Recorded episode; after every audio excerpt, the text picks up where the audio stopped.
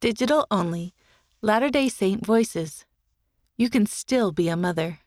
By Josie Delgada, Trinidad, Kota Kinabalu, Malaysia. Motherhood is a special calling God gives to every woman. Photograph by Charlotte Larcabal. I love to serve other people. It's something I learned from my parents, especially my mother. She is always the first one to offer help and to invite people to have something to eat or drink. She taught me that doing good things for others can make a big difference in many lives. When you help someone, you can help them be happy. And then when they are happy, they will want to give happiness to others. That is something I always carry in my heart. Crystal was in high school, and Angel was six years old when their mother could no longer look after them. I offered to take them in. I promise I will never leave your children, I said. I will take good care of them. Years later, another young mother asked me to take in her baby, Allison.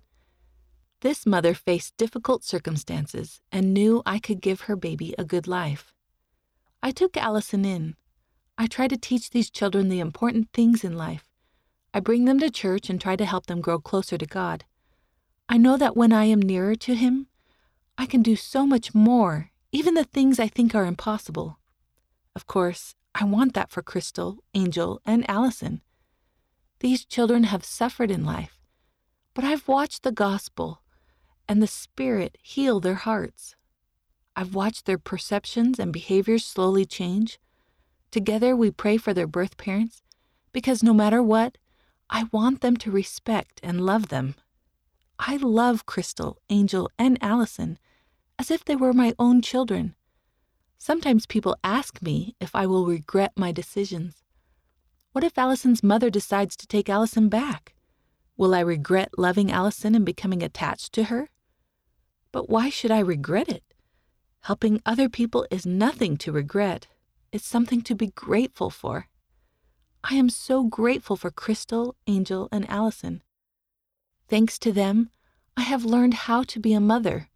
I learned how to wake up in the middle of the night for diaper changes, how to teach young children to pray, how to love more deeply than I thought possible.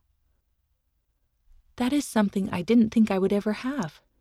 Perhaps my calling in this world is to take care of those that don't have mothers or are far away from their mothers. I try to have open arms and open ears for anyone who needs them.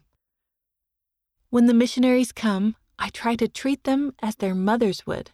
If it's their birthday, I bake a cake for them. I ask them if their parents make them a special meal, and then I try to make it for them. I know that their parents are far away, so this is something I can do to boost them up. I used to feel sad about being single and longed for children of my own. But motherhood is a special calling God gives to every woman.